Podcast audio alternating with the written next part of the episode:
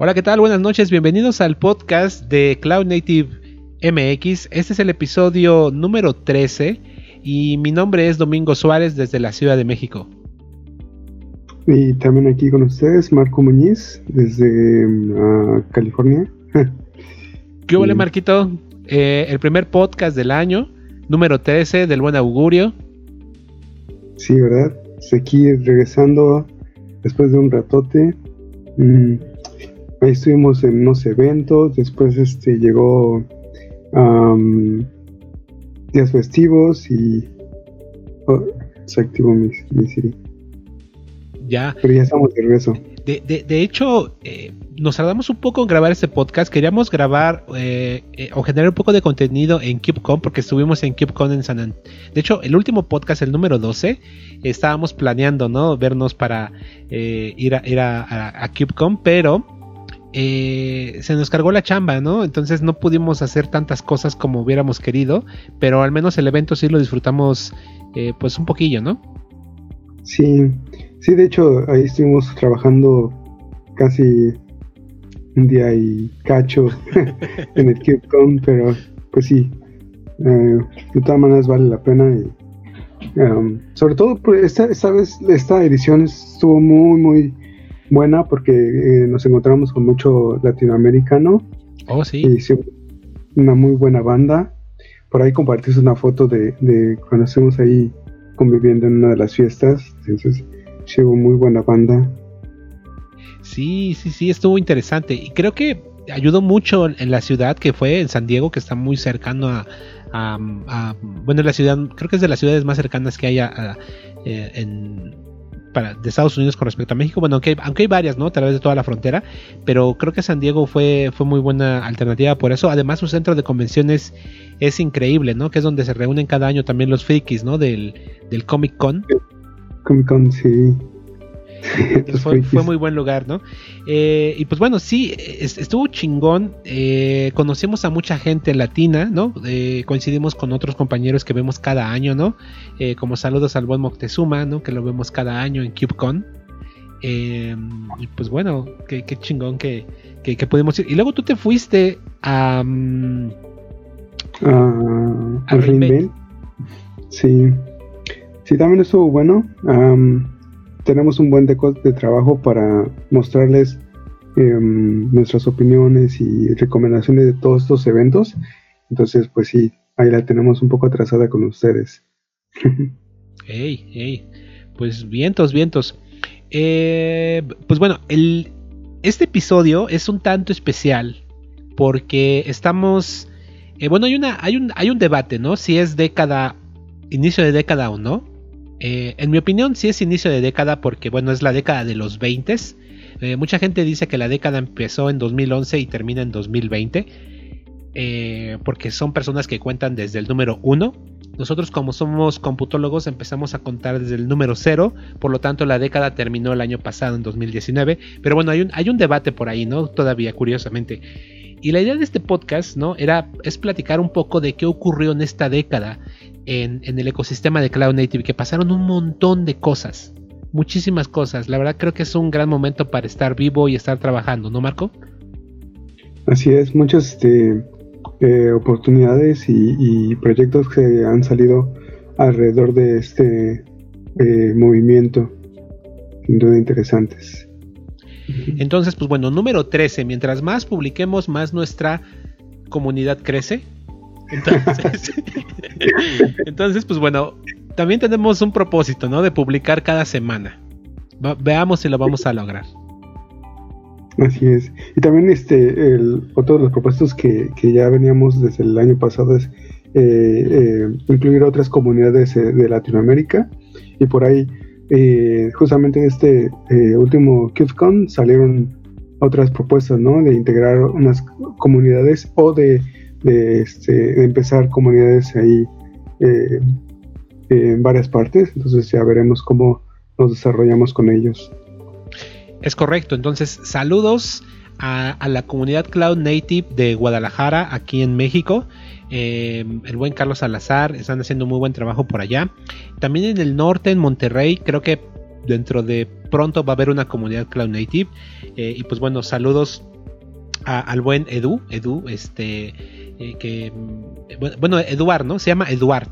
Eh, es un chico venezolano que, hace algunos años emigró a México. Tuvimos el gusto de conocerlos. Unos saludos. Este, y creo que él junto con otros chicos van a lanzar, este, me parece, eh, Cloud Native Monterrey. Por otro lado, em, eh, saludos también a la comunidad de Perú, de Lima, que están también tienen un. Me, encanta su, su, entusiasmo porque incluso hicieron un meetup el día 23 de diciembre. O sea, ya todo el mundo de vacaciones y ellos haciendo meetups. Este, tuvieron creo que hasta tres charlas. Entonces, este, saludos. Eh, está muy bacán, como dicen ellos, eh, el entusiasmo. Y por ahí también hay una comunidad de Cloud Native eh, Guatemala que incluso el día de hoy hemos estado intercambiando ahí comunicación. A ver si hacemos algo con ellos. Entonces, bueno, saludos a Cloud Native. Guatemala Plus, creo que así se llama la comunidad. Entonces, pues bueno, veamos si eh, cómo, se mueve todo esto, ¿no? Simón, ahí ya veremos cómo se desarrolla. Simón. Vale, pues, pues bueno, vamos a empezar. También hoy estamos entrenando, estrenando, perdón, un pequeño, un pequeño setup. Eh, estamos eh, tratando de mejorar un poco la producción y sobre todo tratarla de hacer más ágil. Entonces eh, espero que esto nos funcione bien este, los próximos días y veremos qué tal jala. Em, entonces pues bueno, veamos qué es lo que pasa y de qué vamos a hablar el día de hoy. El primer tema que tenemos en la mesa es cómo ha cambiado nuestra forma de trabajo en los últimos 10 años. Es decir, cómo trabajamos hace 10 años comparado a cómo trabajamos ahora, Marco. Sí, creo que estos últimos 10 años han sido... Em, han cambiado bastante. Eh, me acuerdo cuando todavía, trabajaba con, con Wars y el proceso de despliegue era eh, em, pues un tanto talachudo y todas esas tecnologías que, eran súper pesadas y, hasta cierto punto difícil de, administrar, este, pues han, se han estado, nos, estamos, nos, hemos estado moviendo hacia un nuevo eh, paradigma, que es este, lo que ya conocemos como, como Cloud Native. Eh, entonces, pues sí, han, desde que me acuerdo que cuando eh, empezamos a trabajar juntos, empezamos a, a experimentar con lo que era el single page applications, eh, ahí con cuando ni siquiera había frameworks que implementaban ese concepto, este y después ahí me, eh, desarrollando como nuestras APIs y pues sí interesante, este y pues hasta ahora como ya todo eh, trabajamos en la nube, empresas que surgieron eh, de todo esto y, pues bueno, eh, muchísimas cosas que han cambiado. Sí, de hecho, Marco y yo tenemos una larga historia, ¿no? Este, hace 10 años, nos conocemos desde más tiempo, ¿no? Eh, pero empezamos a trabajar justo juntos en 2010. en es octubre, septiembre, por ahí de 2010 empezamos a trabajar juntos en una empresa de e-commerce. Y justamente lo que mencionas, ¿no? Este, esta empresa, eh, pues, pues, bueno, necesitábamos ahí desarrollar muchas cosas interesantes.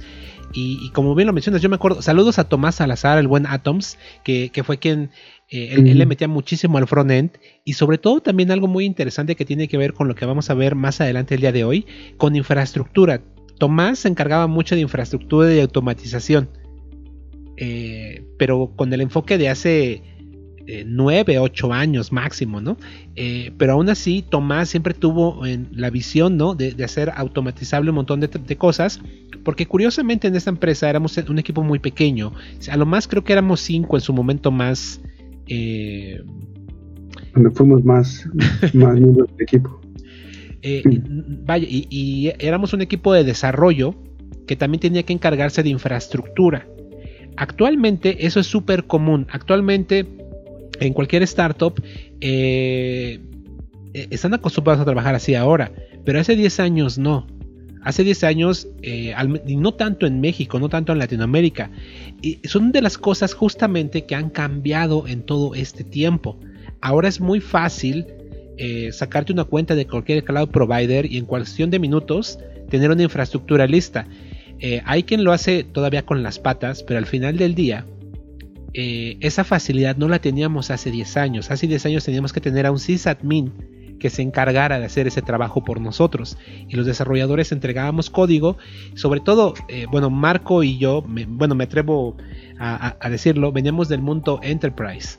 ¿no? Yo venía de banca, em, este, servidores de aplicaciones, eh, aplicaciones legacy corriendo en mainframes con, este, eh, con, lenguajes como COBOL y RPG. Em, y ahora eso digo, sigue estando presente, pero realmente el enfoque de desarrollo ha cambiado muchísimo. Entonces es una de las cosas que justamente vamos a ir desarrollando más el día de hoy, ¿no, Marco? Pero sí ha cambiado mucho la forma de trabajo, demasiado. Sí, claro. Eh, me acuerdo cuando, bueno, en aquellos entonces los roles eran como muy específicos, muy cerrados, que no, no te permitían como eh, interactuar o eh, saber qué era lo que, lo que mencionas, los sysadmins, qué era lo que realmente hacían, si nomás le decías, oye, pues aquí está mi código y si necesita esta configuración, aquí está y no sé qué vayas a hacer, pero te, necesitamos deployarla.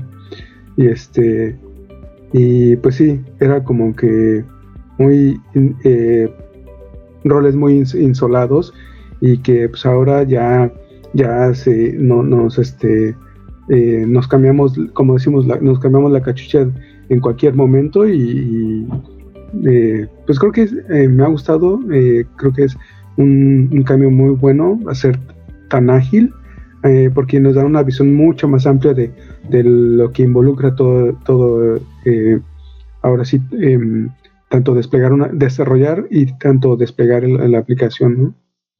Sí. Claro, de hecho, em, eh, DevOps creo que es algo que, bueno, no, no pusimos en, nuestro, en nuestros temas, eh, porque, bueno, DevOps realmente surgió en 2008 como tal. Pero creo que DevOps en esta década eh, tuvo un repunte importante. Eh, bueno, a ver si lo retomamos más adelante, pero justamente esto que hablabas hace un momento de, que había, hay, eh, bueno, todavía hay muchas empresas que trabajan así, que tienen grupos bastante bien definidos, ¿no? Están estos, estas barreras, son silos organizacionales, ¿no? Y justamente DevOps una de las cosas que pretende es eliminar esos silos organizacionales para que el trabajo sea más eficiente y que tanto los desarrolladores sean conscientes eh, del tema de operaciones y viceversa, ¿no? Eh, son de las cosas que justamente han cambiado muchísimo eh, y creo yo que va de la mano con automatización, con el tema de infraestructura como código, con el tema de más prácticas de desarrollo. Yo hace 10 años, en 2010, me certifiqué como Scrum Master. más o menos por esta época, pero ya, ya, veníamos trabajando con Agile probablemente un par de años atrás eh, y creo que Agile también es uno de los temas que se consolidó en esta década. Ahora todo el mundo es agilista, pero se ha desvirtuado completamente y desgraciadamente eso está pasando con DevOps y me atrevo a decir que va a ocurrir también con Cloud Native, desgraciadamente. Pero bueno, al menos la década nos ha dejado eh, una de las cosas que no teníamos hace 10 años era justamente Cloud Native. Entonces, pues bueno, ahora es muy común hablar de Cloud Native, pero hace 10 años ya existía Amazon, ya estábamos usando EC2, de hecho en Cliconero estábamos usando eh, todas las imágenes las teníamos hospedadas en S3, ¿recuerdas? Sí. Eh, ya tiene 10 años de eso. Entonces, pues bueno, em, hay servicios que se han mantenido y, también me da mucho, mucho la... Eh, Amazon ha sabido cómo mover y generar un mercado, me atrevo a decirlo. Sí, sobre todo entender la necesidad de, o la velocidad con la cual nos estamos moviendo, eh, como implementar APIs para, para interactuar con sus servicios, eh, creo que ha sido un, un parteaguas de, de, cómo se trabajaba antes a ahora, ¿no? Entonces de ahí ha surgido un montón de cosas que eh, justo estaremos hablando en, durante este podcast. Este, entonces, pues sí, me acuerdo cuando eh, en mi, justamente en Cliconero fue cuando empecé a, empezamos a trabajar con lo, eh, lo de eh, metodología ágil. En mi anterior empresa, pues era, era así, mm, no, era solamente termina tu chamba rápido y, y este, no había como mucha organización y procedimientos y procedimientos y más procedimientos.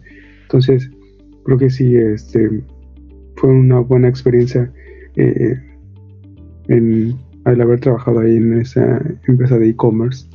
Simón, pues bien, entonces, eh, son de las cosas que podemos mencionar. De hecho, nos vamos a quedar muy cortos en este podcast. La década fue muy larga, eh, fue muy corta, pero a la vez muy larga, ocurrieron demasiadas cosas y nos vamos a quedar cortísimos en todo lo que vamos a mencionar. Pero bueno, veamos, el siguiente tema que traemos por ahí es Linux Containers.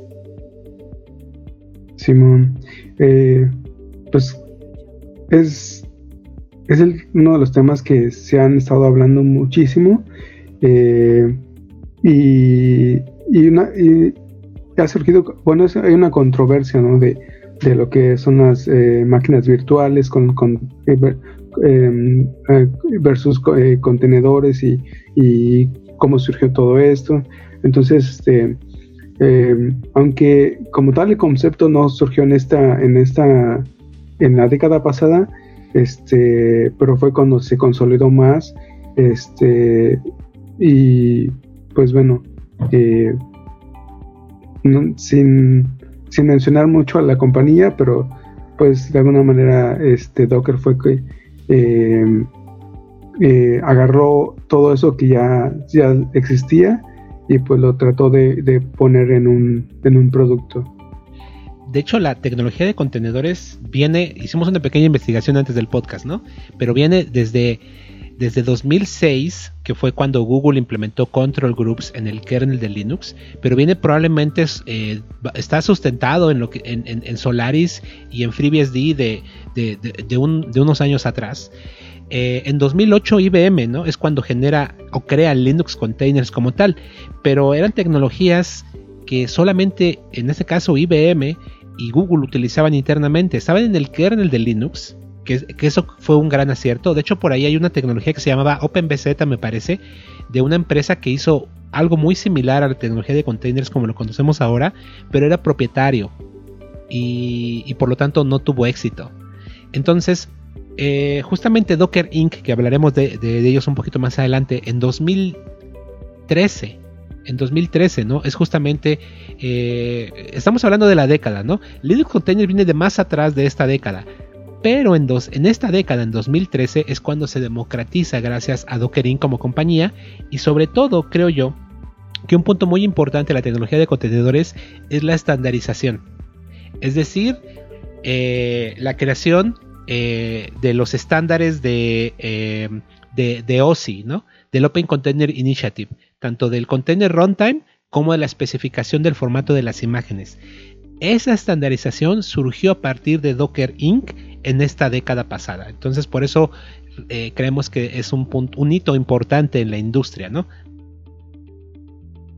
Simón, aunque yo tengo como una opinión de que em, si no hubiese sido Docker, eh, Google hubiera hecho algo como lo que hizo con Kubernetes, lanzar y abrirlo a la comunidad y la comunidad empezara a, este, a, eh, a contribuir en, esa tecnología.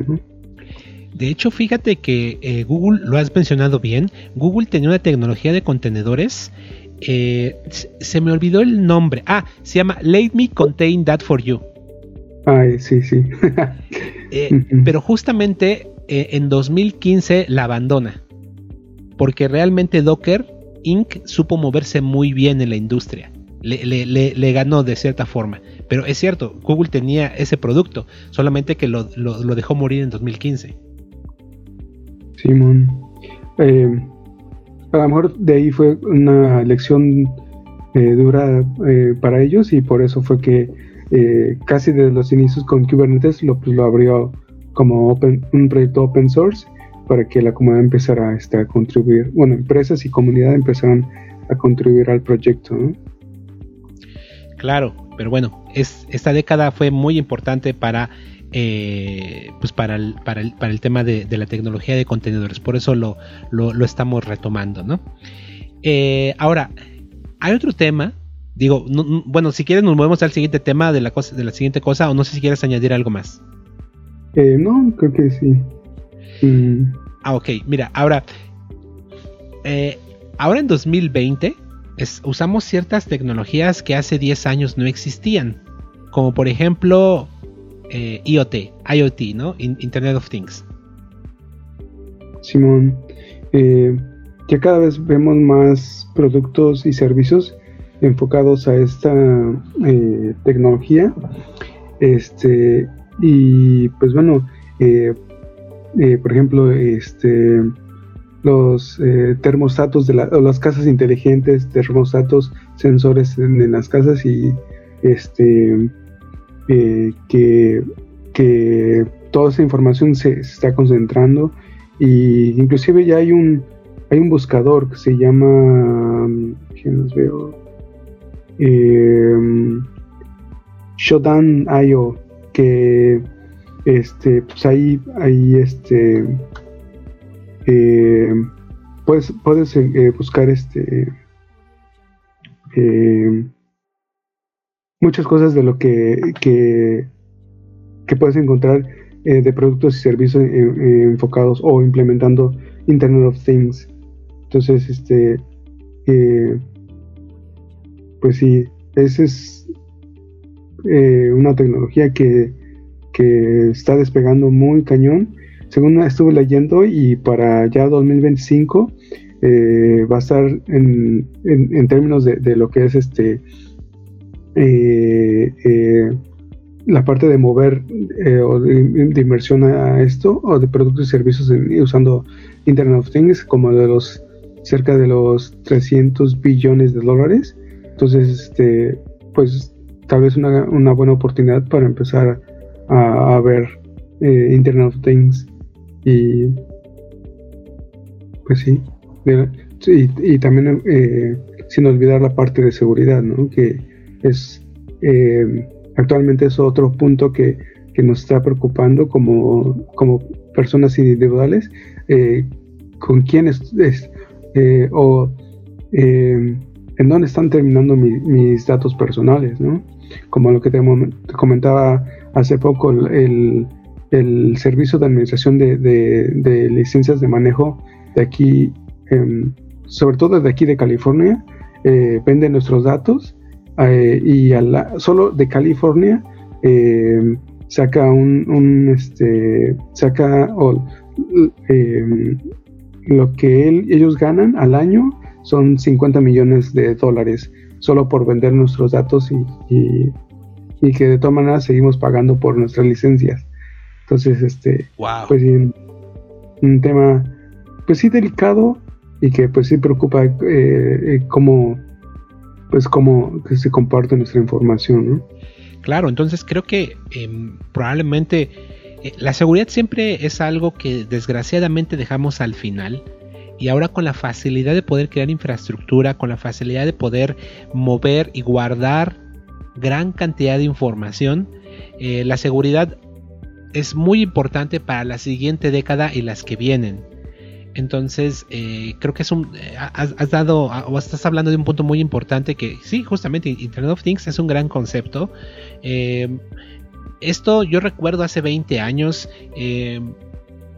cuando se hablaban de las PAN, no sé si te, bueno, creo que ese concepto tal vez ni lo, tal vez no lo escuchaste alguna vez, pero el PAN era el Personal Area Network. Eh, que es justamente lo que ahora tenemos. Eh, es un concepto que eh, yo leí hace 20 años en PC Magazine, que yo era muy fan de esa revista cuando estaba en la universidad. Era, era, buena en su momento, los últimos años es puro prosumismo, ¿no? Pero ellos hablaban en algunos artículos de las PAN, en el cual decían que tú ibas a vestir, no hablaban de wearables, porque no existía esa, palabra, ¿vale? Pero sí hablaban de que tú mismo te ibas a convertir o ibas a traer una red personal. Eh, entonces, eh, eh, pues ahí entra el tema de seguridad, porque actualmente, de hecho, hace un momentito platicábamos, ¿no? Por ejemplo, los trackers, ¿no? yo tengo aquí mi tracker. Esa data dónde va? Sabe cómo está latiendo mi corazón, sabe cuántos pasos doy, probablemente qué tipo de actividad estoy haciendo, ¿no? Y eso. Me va a generar información, eso genera información valiosísima para los anunciantes, ¿no? Seguro. Y también eh, supiste de, esta compañía Strava que compartió los datos de, sus usuarios y reveló eh, bases militares alrededor del mundo, porque pues, los este, soldados eh, hacían ejercicio y pues a veces veían los, los, los mapas. que, los mapas que, donde ellos iban y corrían y todo eso. Entonces, este, sí, es un tema muy delicado y, que pues estamos aprendiendo, es una tecnología relativamente nueva y pues estamos aprendiendo, ¿no? Este, sí me acuerdo que cuando nos, eh, cuando empezaban esto de que van a haber dispositivos conectados a internet y que ya sabes, tu refrigerador va a estar conectado a internet y hacíamos bromas, porque no, no lo concebíamos, ¿no? Era así como que, ah, ¿cómo crees? Entonces, eh, pero pues ya está sucediendo y, ya es, ahora ya es como más, este, eh, es común, ya es, ya es, eh, ya no lo vemos raro. No, claro que no. De hecho, bueno, no lo, no lo notas, pero estoy cambiando la intensidad de las luces aquí en mi, en mi, en mi estudio. Y, y esto básicamente era era impensable hace, hace algún tiempo. Ahora eh, puedo ponerme según mi según mi ambiente, ¿no? Sí, claro, eso ha, cambiado muchísimo, muchísimo el, el pues el ambiente, ¿no? Pero sí, la seguridad, la seguridad es algo que em, sin duda, sin duda em, eh, es el siguiente, es el siguiente nivel. Y has, dado en el punto, en el punto clave. Eh, con, con, IoT, que es muy bueno. Hay, mucho por allá afuera, muchas cosas, y, hay que enfocarse también en el tema de la seguridad. Entonces, pues es una tecnología que no existía hace 10 años como tal. Existían ya las bases, pero en esta década, bueno, en la década pasada, se ha, me parece que... Eh, Hace el boom de la implementación. Excelente. Otra tecnología que no existía hace 10 años, blockchain. Sí, surgió, si no mal recuerdo, 2012. Este, ahí con una historia que, que no es clara, porque se lo atribuyen a un japonés que, que no, según él no sabe ni qué onda. Entonces, este, de ahí surgieron lo que ahora ahí eh, conocemos como blockchain y de ahí muchas implementaciones, ¿no? Sí, caray, em, pues realmente sí, pues nadie sabe qué onda con, el creador, nadie sabe quién es, pero dejó muy bien documentado, ¿no? El, todo el protocolo y toda la tecnología. Eh, creo yo que desde el punto de vista técnico es un gran logro de la humanidad. Eh, sí, sí me atrevo a mencionar eso, el blockchain, la tecnología de blockchain. Eh, los usos que se le está dando actualmente me parece que en muchas ocasiones están forzados. Para el tema del dinero me parece lo más adecuado porque justamente hablando de dinero nunca confías en nadie. Eh, yo no confío en los bancos, yo no sé si realmente tengan el efectivo de todos nosotros, lo que se le conoce como el dinero fiat. Y justamente la tecnología de blockchain nace para poder tener eh, que no haya una entidad centralizada, ¿no? Sino que la responsabilidad y la custodia de los valores sea distribuida, que no sean responsabilidad de una sola persona. Entonces, pues bueno, eso puede tener varias aplicaciones probablemente. Para dinero está perfecto. Eh, le están buscando, ¿no? Hay muchas empresas que están surgiendo. De hecho, creo que hace dos años el boom del blockchain, al menos en Ciudad de México, estuvo muy fuerte. Em, hace dos años, ¿no? Mucha gente se hizo millonaria eh, justo por, los temas de... Eh, de, cryptocurrencies. de Bitcoin, ¿no? Este, Ethereum, Ether. pero bueno, sí, blockchain pero por otro lado tiene sus implicaciones, ¿no? Es una tecnología extremadamente contaminante. Sí, costosa, sí. sí, em, y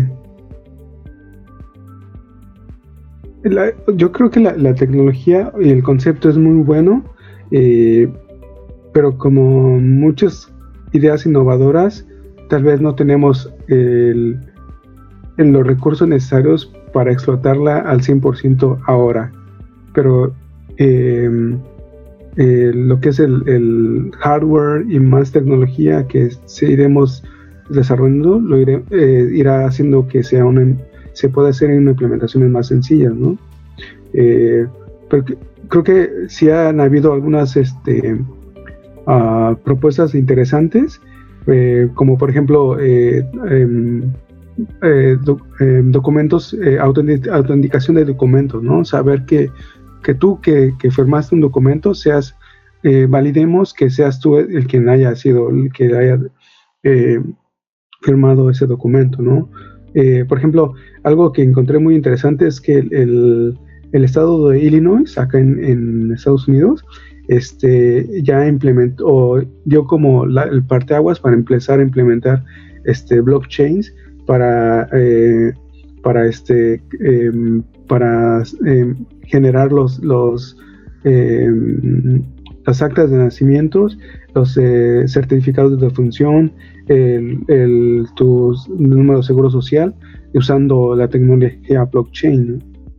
Eh, entonces, hay otras implementaciones interesantes eh, que creo que sí son muy válidas, sobre todo para mm, evitar esas falsificaciones de identidad o, como mencionas de, dinero, ¿no? que, eh, pues sí, o sea, pues tener una, una, una, entidad centralizada que maneje ese tipo de, valor, eh, pues de alguna manera te, te, genera cierta desconfianza. Eh, y también, por ejemplo, otra cosa, otra implementación que encontré que se me hizo interesantona es que eh, ya hay una, red social, se llama steam.com, eh, que lo que hace es, bueno, interesante porque como tú, como ellos, como funciona es de que ah, tú cuando compartes algún contenido, este, y las personas interactúan con ese contenido, te van dando como, como esos puntos. Entonces, tú esos, no, como puntuaje tú después puedes usar wallets de, por ejemplo, de cryptocurrencies para convertir esos a alguna cryptocurrency eh, que tú quieras. Entonces, eh, pues realmente eh, recibes algún, algún beneficio de acuerdo a tu contenido que, que, este, que compartes. ¿no? Wow, ok. interesante.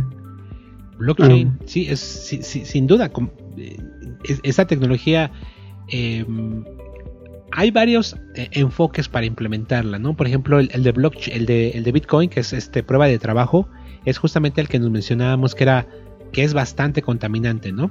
Eh, pero hay otros enfoques como creo que uno se llama eh, Proof of Stake o, algo así, no, no, recuerdo muy bien, que, es un poco más ligero en, en términos de consumo de, proceso y obviamente de energía.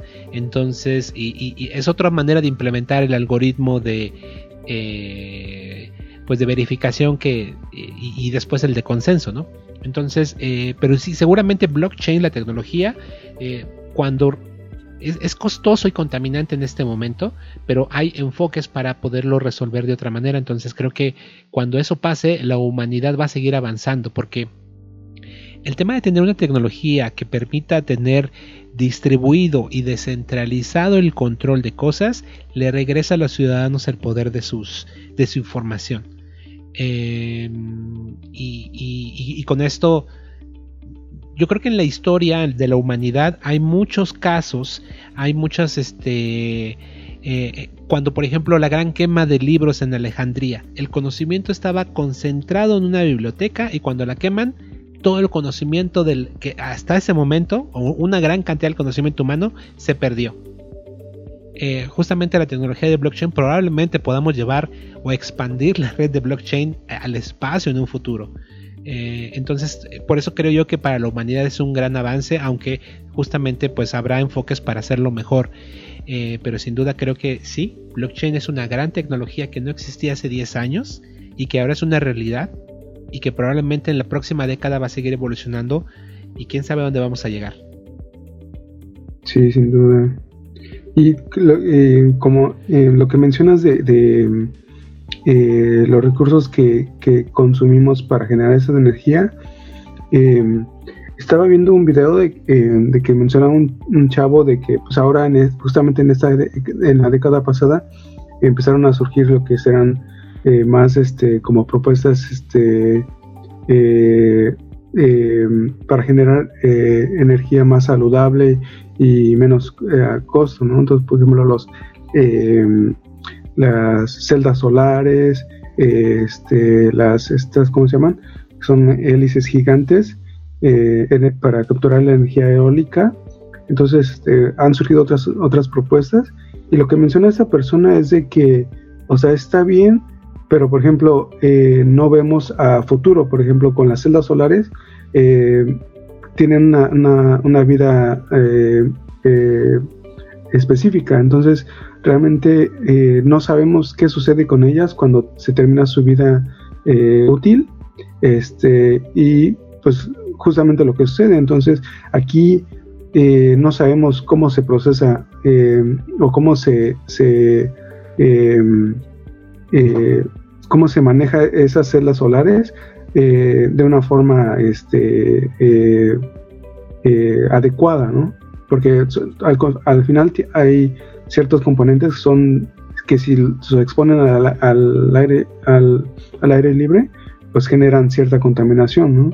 Y pues lo que hemos visto es que muchas, muchas de, la, de la basura tecnológica se manda a China o África, donde, donde no hay un manejo cuidado de, todo de esos desechos y al final termina eh, eh, todo eso, todo eso termina eh, afectando nuestra naturaleza, ¿no? Que pues ahorita no lo vemos, pero en un futuro va, a estar afectando. Claro, un gran desafío que tiene la humanidad es justamente resolver la gran dependencia que tenemos de la energía eléctrica. Y para la energía eléctrica yo, yo veo dos grandes problemas. bien, venimos de como consumir hidrocarburos, ¿no? que eso es justamente lo que poluciona demasiado el planeta, pero la energía eléctrica, eh, eh, los dos desafíos que yo veo justamente es uno que mencionas tú. Todos los insumos que se requieren, por ejemplo, para poder trabajar con la energía eléctrica, también son muy contaminantes.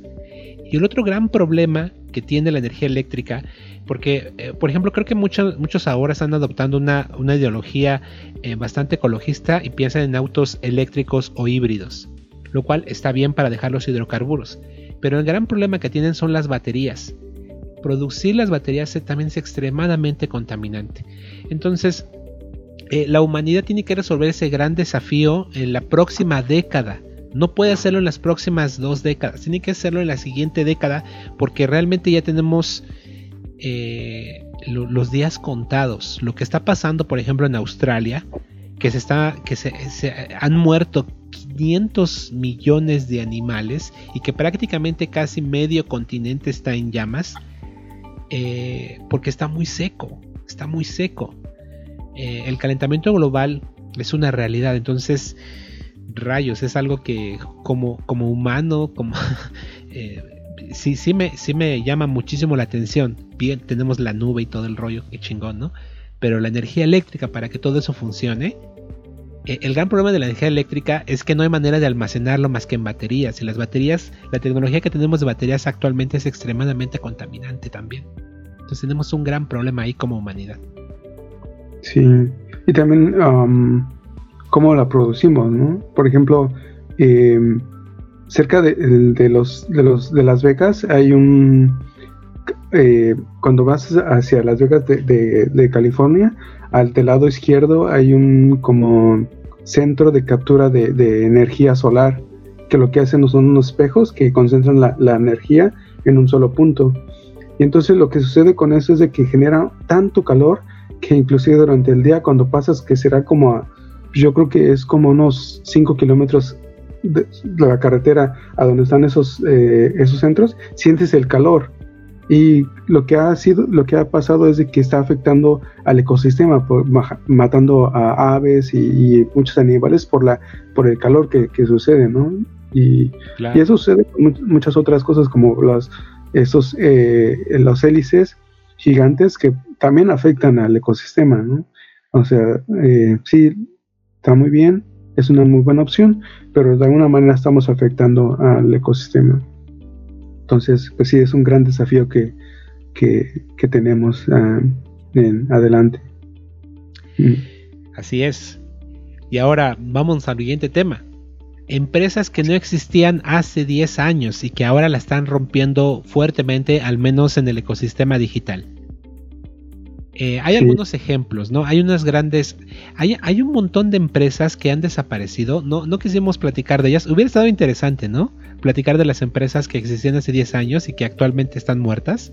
A lo mejor algún día hablamos de eso, damos nuestra opinión, pero el día de hoy vamos a hablar muy rápidamente de algunas de estas compañías que hace 10 años no existían y que ahora la están rompiendo duramente como, bueno, algunas nacieron en la década, incluso volvieron a morir, pero no murieron porque fueran malas, sino porque son tan buenas que alguien más las adquirió, como el caso de Core OS.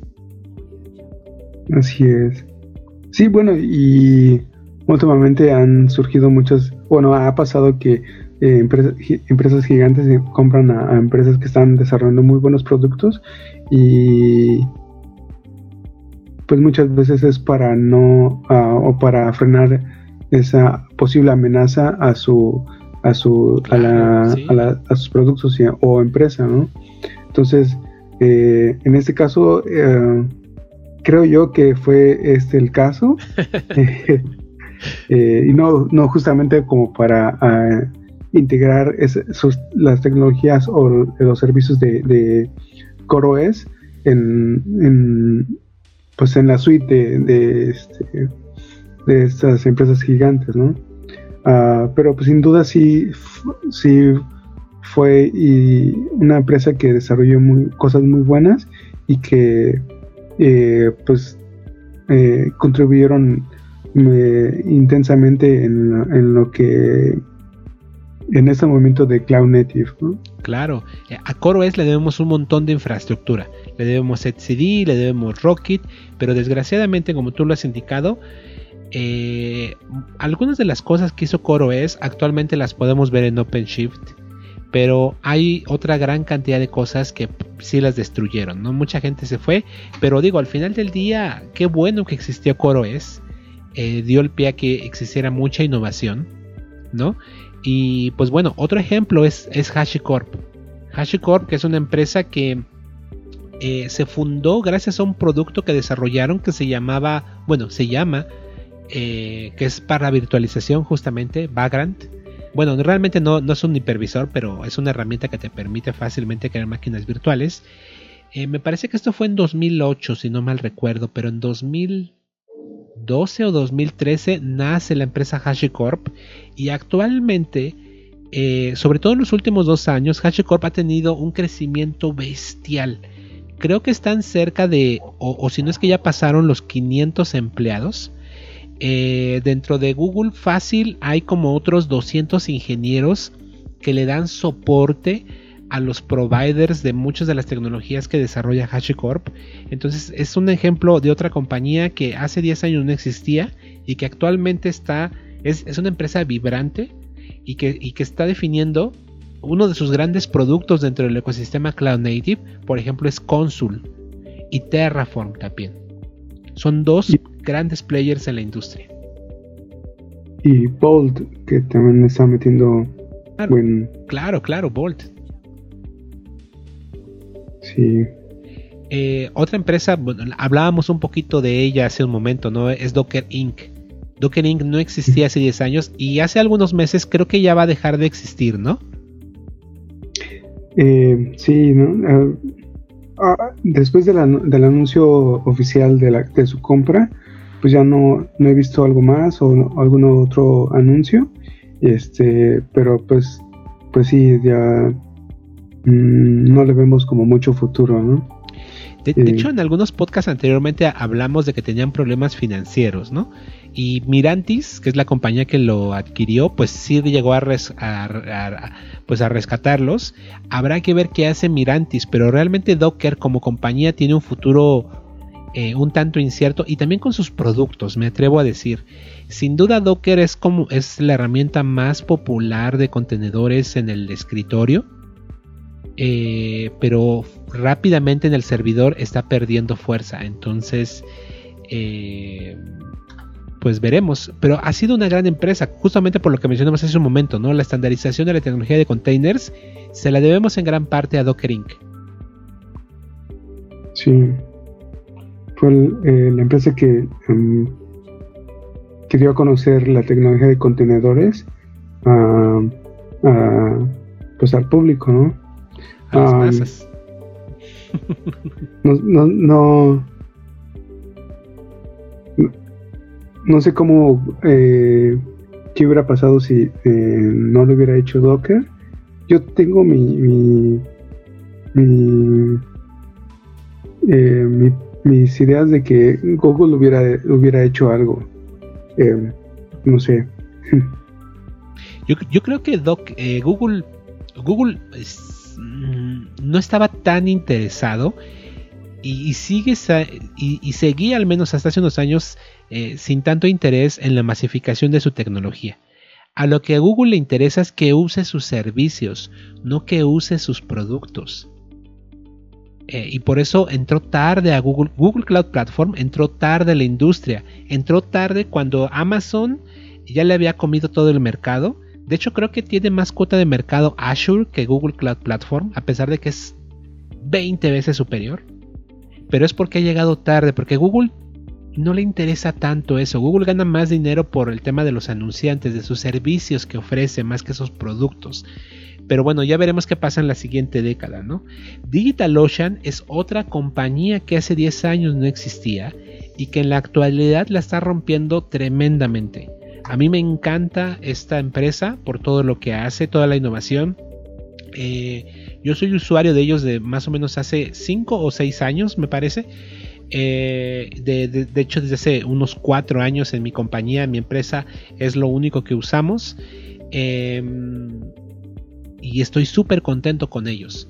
Eh, y pues bueno, cada vez crece más su oferta de, servicios y de productos y creo yo que mm, se, va, se está convirtiendo en un player importante en la industria y en la próxima década lo hará. Probablemente lo adquiera alguien más, no lo sé, pero yo veo que está ganando mucha fuerza en la industria. Simón, yo no he tenido el gusto de trabajar eh, con, eh, con DigitalOcean, pero por lo que he escuchado y lo que has comentado, tiene, pues tiene muy buena reputación eh, eh, desarrollando sus productos y servicios. Entonces, pues sí, una buena opción. Y en la década pasada también hubo tecnologías que se consolidaron fuertemente, ¿no?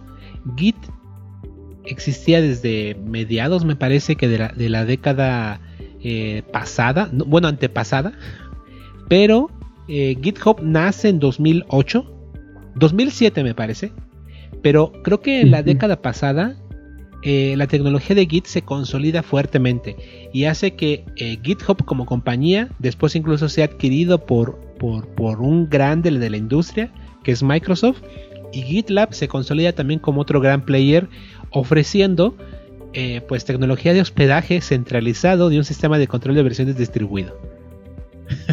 Así es. Y con ello pues han surgido muchos, ¿cómo llamarlo? Eh, bueno, otros movimientos como eh, lo que habíamos platicado del, GitOps y muchas cosas eh, alrededor de, de, Git. Claro. Em, y también los, estos movimientos de, o eh, métodos de continuous integration and continuous deployment eh, han sido como eh, los las consecuencias de, de, Git, ¿no? Y Git and GitHub y, todo. Claro, de hecho vemos justamente que, que tanto GitLab como GitHub ya tienen dentro del servicio de hospedaje de repositorios de código el servicio de integración continua. Entonces eh, se convierte en una herramienta básica y elemental para justamente implementar DevOps que es uno de los pilares fundamentales de todo el ecosistema Cloud Native. Por eso estamos hablando justamente de, que Git se ha convertido, se consolida fuertemente en la década pasada y, veo yo que todavía trae fuerza para otras dos décadas más, en mi opinión. Eh, Mercurial y Barzar, eh, yo a finales, eh, yo empecé a usar, de hecho me uní a GitHub en 2008 y había, ¿te acuerdas Bitbucket eh, soportaba eh, Mercurial. Hace el año pasado me parece que le quitó el soporte porque nadie lo usaba. Eh, vaya, los competidores más fuertes de sistemas de control de versiones han muerto y Git se ha convertido en el gran ganador y seguramente lo será, como decía yo. Es, una aseveración fuerte, pero probablemente tenemos Git para dos décadas más. A lo mejor hay algo antes, no lo sé, pero creo yo que dos décadas más vamos a tener. Simón. Otra tecnología o grupo de tecnologías que se consolida fuertemente en la década pasada es la inteligencia artificial. ¿No? Ah, hablando de analytics, hablando de big data, hablando de machine learning, es algo que se consolida fuertemente. Sí, y sobre todo el, bueno, empezando de lo que, del movimiento de, de, uh, de Big Data y empezó este, este, este movimiento de Data Driven Applications y, y pues ahí el Machine Learning y, todo eso, ¿no? Eh, eh, el, el, último Reinvent eh, Amazon lanzó muchos productos en su mayoría basados en, inteligencia artificial. Eh, entonces, pues sí, ah, eh, y pues otra otra otra implementación, lo que mencionabas de, los fitness trackers. Em, mayores, mejores como predicciones en, en, nuestros, este, eh, al momento de hacer nuestras compras en línea, eh, sí, como eh, enfocar más como productos a, a, personas específicas, Entonces, una tecnología que pues no, no va a parar y, y pues van a haber eh, eh, implementaciones muy interesantes, como lo que hace Boston Technologies con estos robots que ya caminan como humanos y, saltan y, corren sin poderse caer. Es, cuando ves los videos es, eh, no te lo imaginas que estaremos obtendríamos en este punto, a esta, en este tiempo, este tipo de tecnología, ¿no? y pues realmente es eh, aprender eh, eh, de, datos y de muchas cosas ¿no? que se ven muy, muy cañonas. Y, creo que sin duda el, gran, el gran soporte que ha tenido esta tecnología justamente han sido también las, el ecosistema Cloud Native. el que ahora existan los roles de ingeniero de datos y, y científico de datos eh, y que justamente el científico de datos solamente diga, este es el algoritmo que quiero correr y que el ingeniero le pueda provisionar la infraestructura necesaria para poder tener un gran almacén de datos, ¿no? Eh, poder aprovisionar grandes volúmenes de información y sobre todo tener el poder de cómputo necesario para poderlos cronchar, para poderlos analizar, eh, pues es uno de los grandes, por eso despegó tanto esta década inteligencia artificial, eh, antes existían, los algoritmos son de los, me parece que son de los 50, de los 60. Eh, no, son tan, no, son, no son nuevos, ¿vale? Pero solamente que no había la tecnología suficiente para poderlos echar a andar. Entonces, pues sí, sin duda creo que va a seguir. hay nuevos roles, nuevos, nuevos. Hay, un gran déficit de ingenieros para estas especializaciones. Y pues bueno, creo yo que pues ya, ya llegamos a la inteligencia artificial, no la vamos a soltar, la estamos llevando Eh, yo estoy seguro que IntelliJ, que es un IDE que yo utilizo una herramienta de trabajo, en algún momento la va a incorporar para que, si bien ya sean analytics de cómo trabajas con IntelliJ y te hacen un, un, profiling, eh, vamos a llevar a la inteligencia artificial a, hay, en, algún episodio del año pasado hablábamos de que había un mexicano dentro de Google que utilizaba inteligencia artificial para optimizar los centros de datos.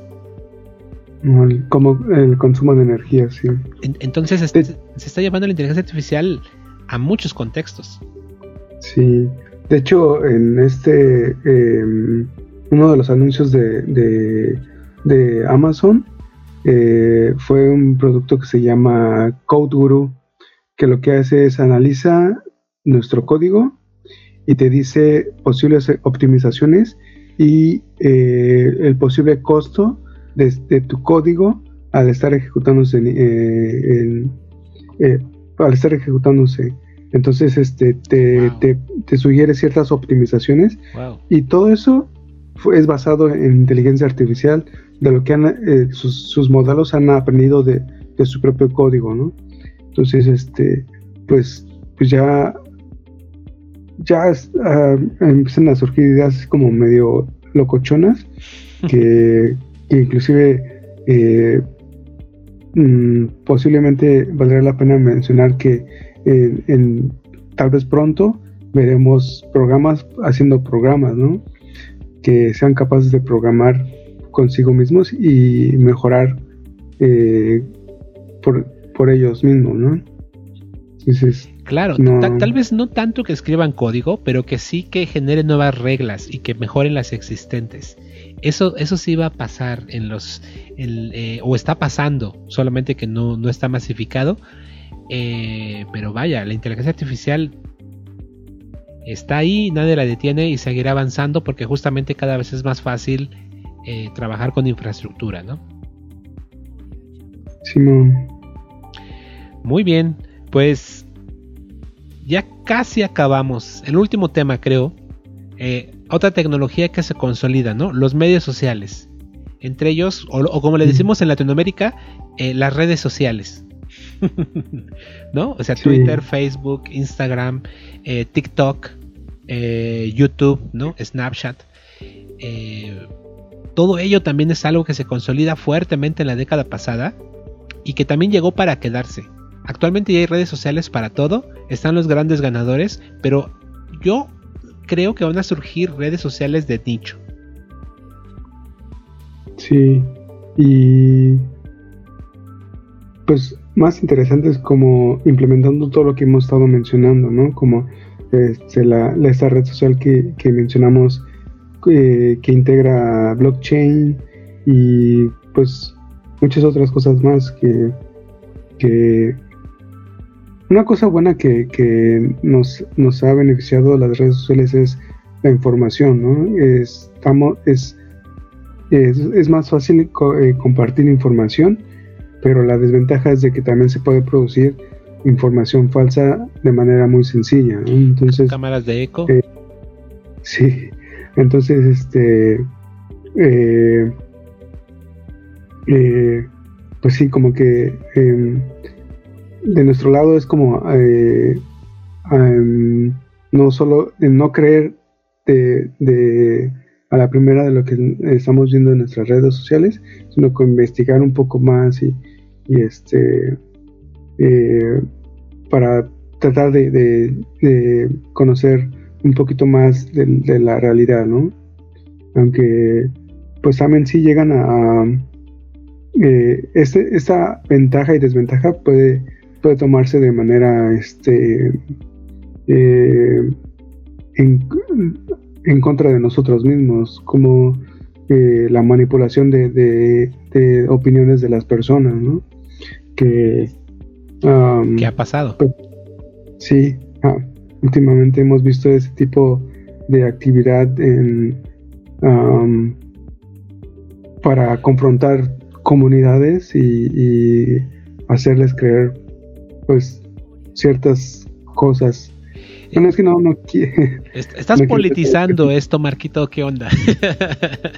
no, quiero ser tan, nada más lo quiero dejar ahí como que, pues sí, o sea, es muy bueno, pero también eh, hay que ser cuidadosos con, como con, con toda la tecnología, hay que ser cuidadosos y a ver um, cómo, cómo la manejamos, ¿no?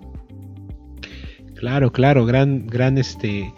Pues, pues yo creo que hemos hablado de, de, de, varias cosas y se nos quedan todavía bastantes en el tintero, hay muchas opiniones. Eh, eh, estamos empezando la década de los 20. Eh, yo cuando era muy pequeño, este, cuando alguien hablaba de los 20, los otros 20, ¿no? se me hace algo lejísimo, algo lejanísimo. Em, pero yo de pequeño, en los 80 jamás pensaba hacia adelante, ¿no? O sea, me va a tocar vivir a mí en los 20 del próximo siglo. Creo que, hasta hablando del, año 2000 era así como que, full, ¿no? Lo veías lejísimos.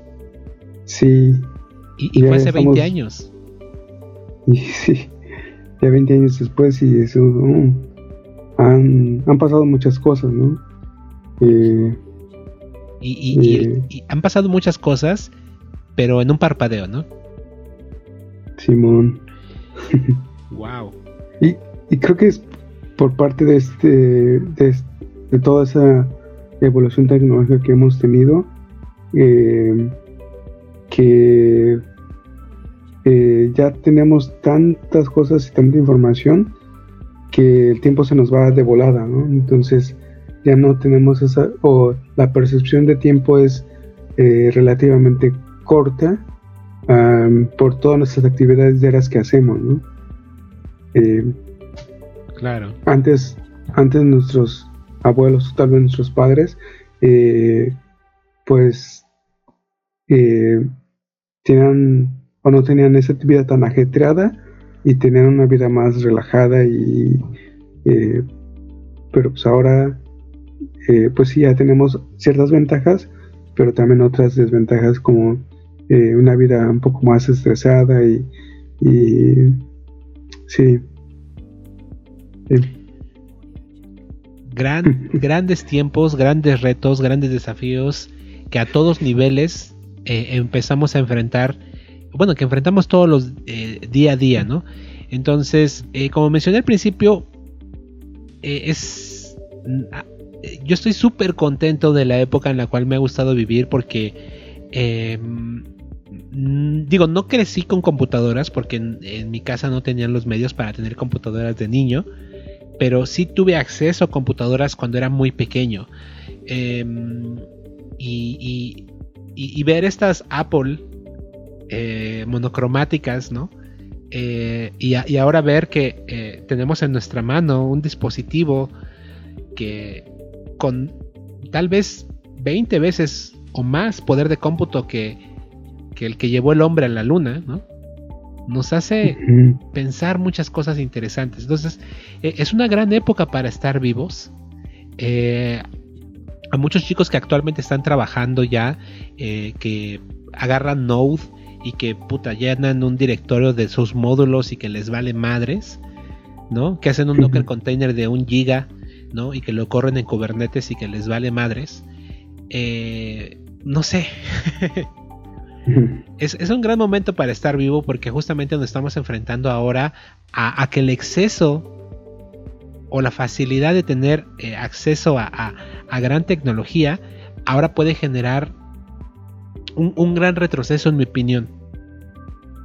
Eh, y, a qué me refiero? Porque eh, recuerdas que siempre medio bromeamos con lo de no Kubernetes por convivir. Porque a veces como es tan fácil ya eh, fácil entre comillas, echar a andar un clúster de Kubernetes en un cloud provider y meter ahí tu aplicación y que WordPress. y, lo podemos desaprovechar, pero bueno, ese es otro desafío ¿no? que tenemos eh, presente. Eh, lo que hablamos hace un momento, DevOps, en la década pasada se consolida también fuertemente y seguirá, pero desgraciadamente se está desvirtuando porque eh, justamente hoy estaba viendo en el Slack de Java México este, y alguien posteó documentación de eh, certificación de Jenkins. Y, un chico dice, ¡ay, qué buena onda! Voy a compartir esta información en el grupo de DevOps de mi empresa. Y, mm. justamente es lo que mencionabas tú. La idea de DevOps es no tener silos y en cambio ahora están generando el silo de DevOps. No han entendido, no hemos entendido por flojera, por negligencia, por moda, por lo que quieras, lo que realmente implica una tecnología o lo que realmente implica una forma de trabajo, una filosofía como es DevOps o probablemente como es Agile y como es Cloud Native. Ahora todo mundo cree que Cloud Native es poner tu aplicación en Kubernetes y ya. Y hay un montón de cosas al respecto.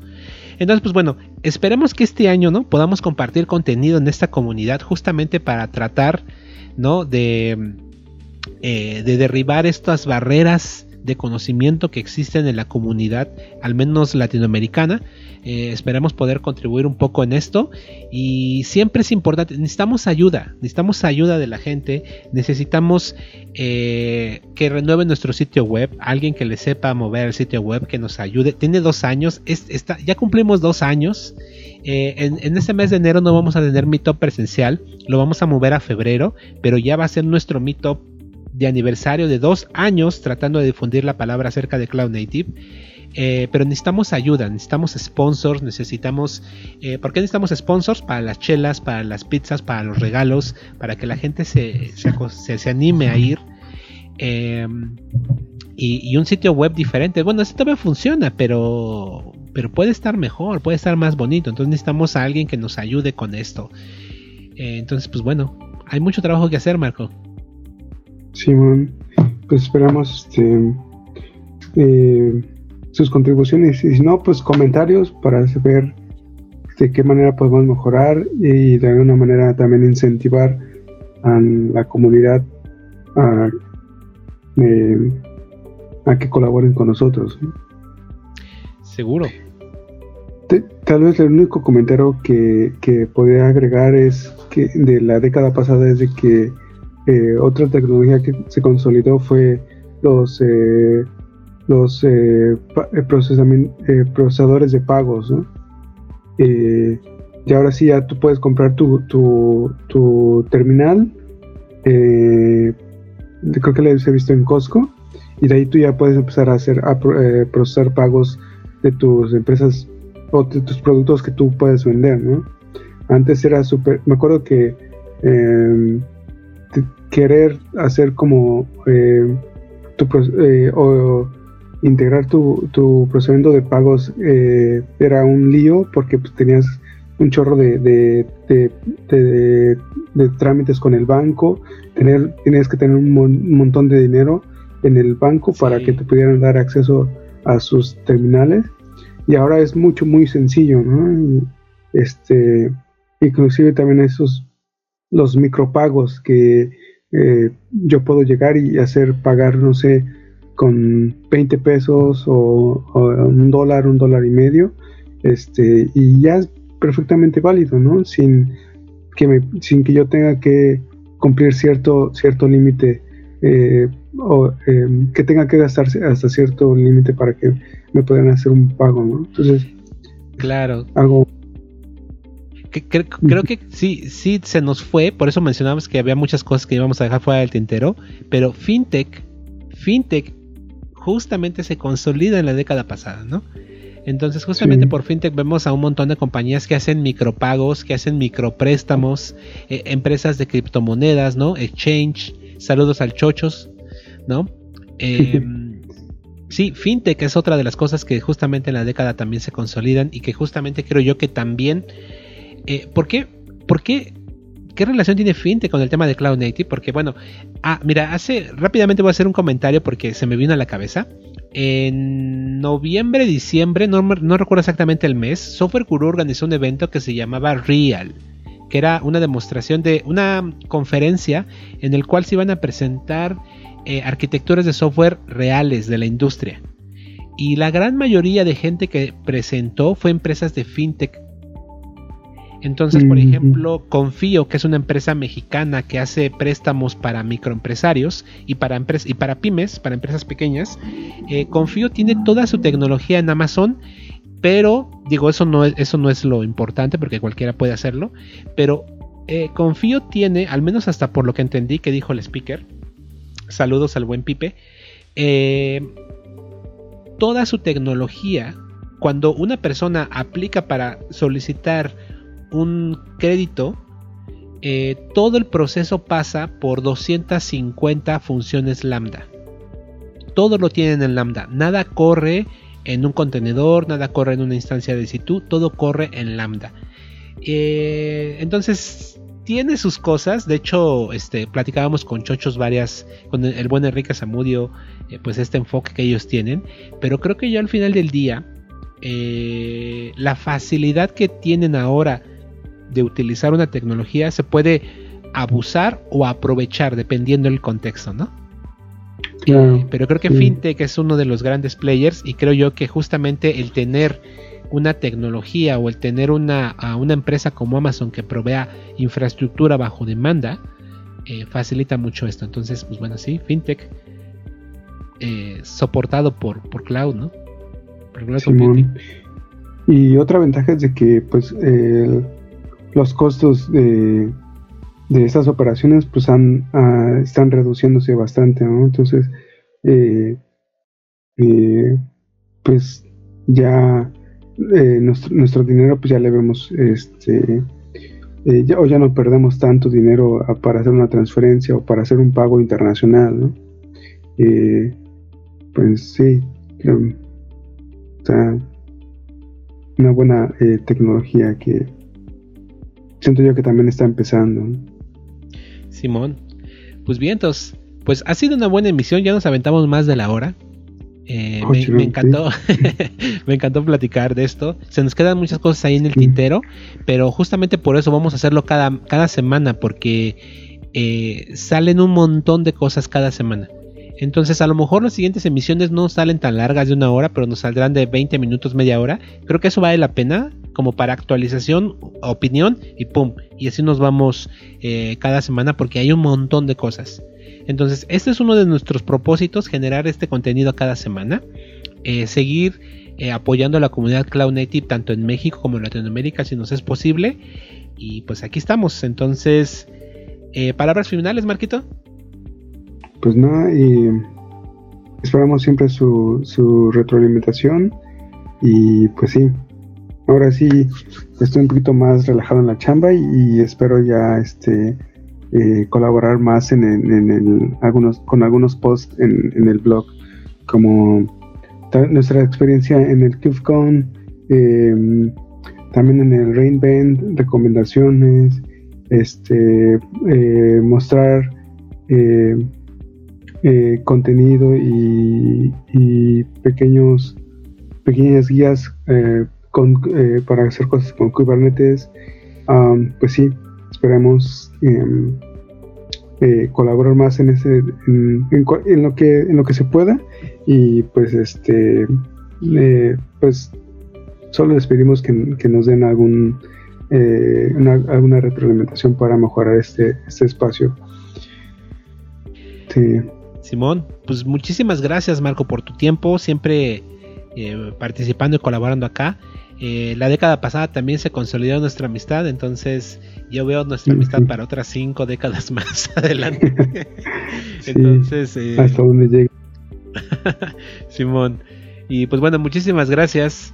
Eh, también hacer la invitación que se acerquen a la comunidad. Tenemos un montón de medios sociales, no estamos en Twitter, Facebook, YouTube, este, Instagram.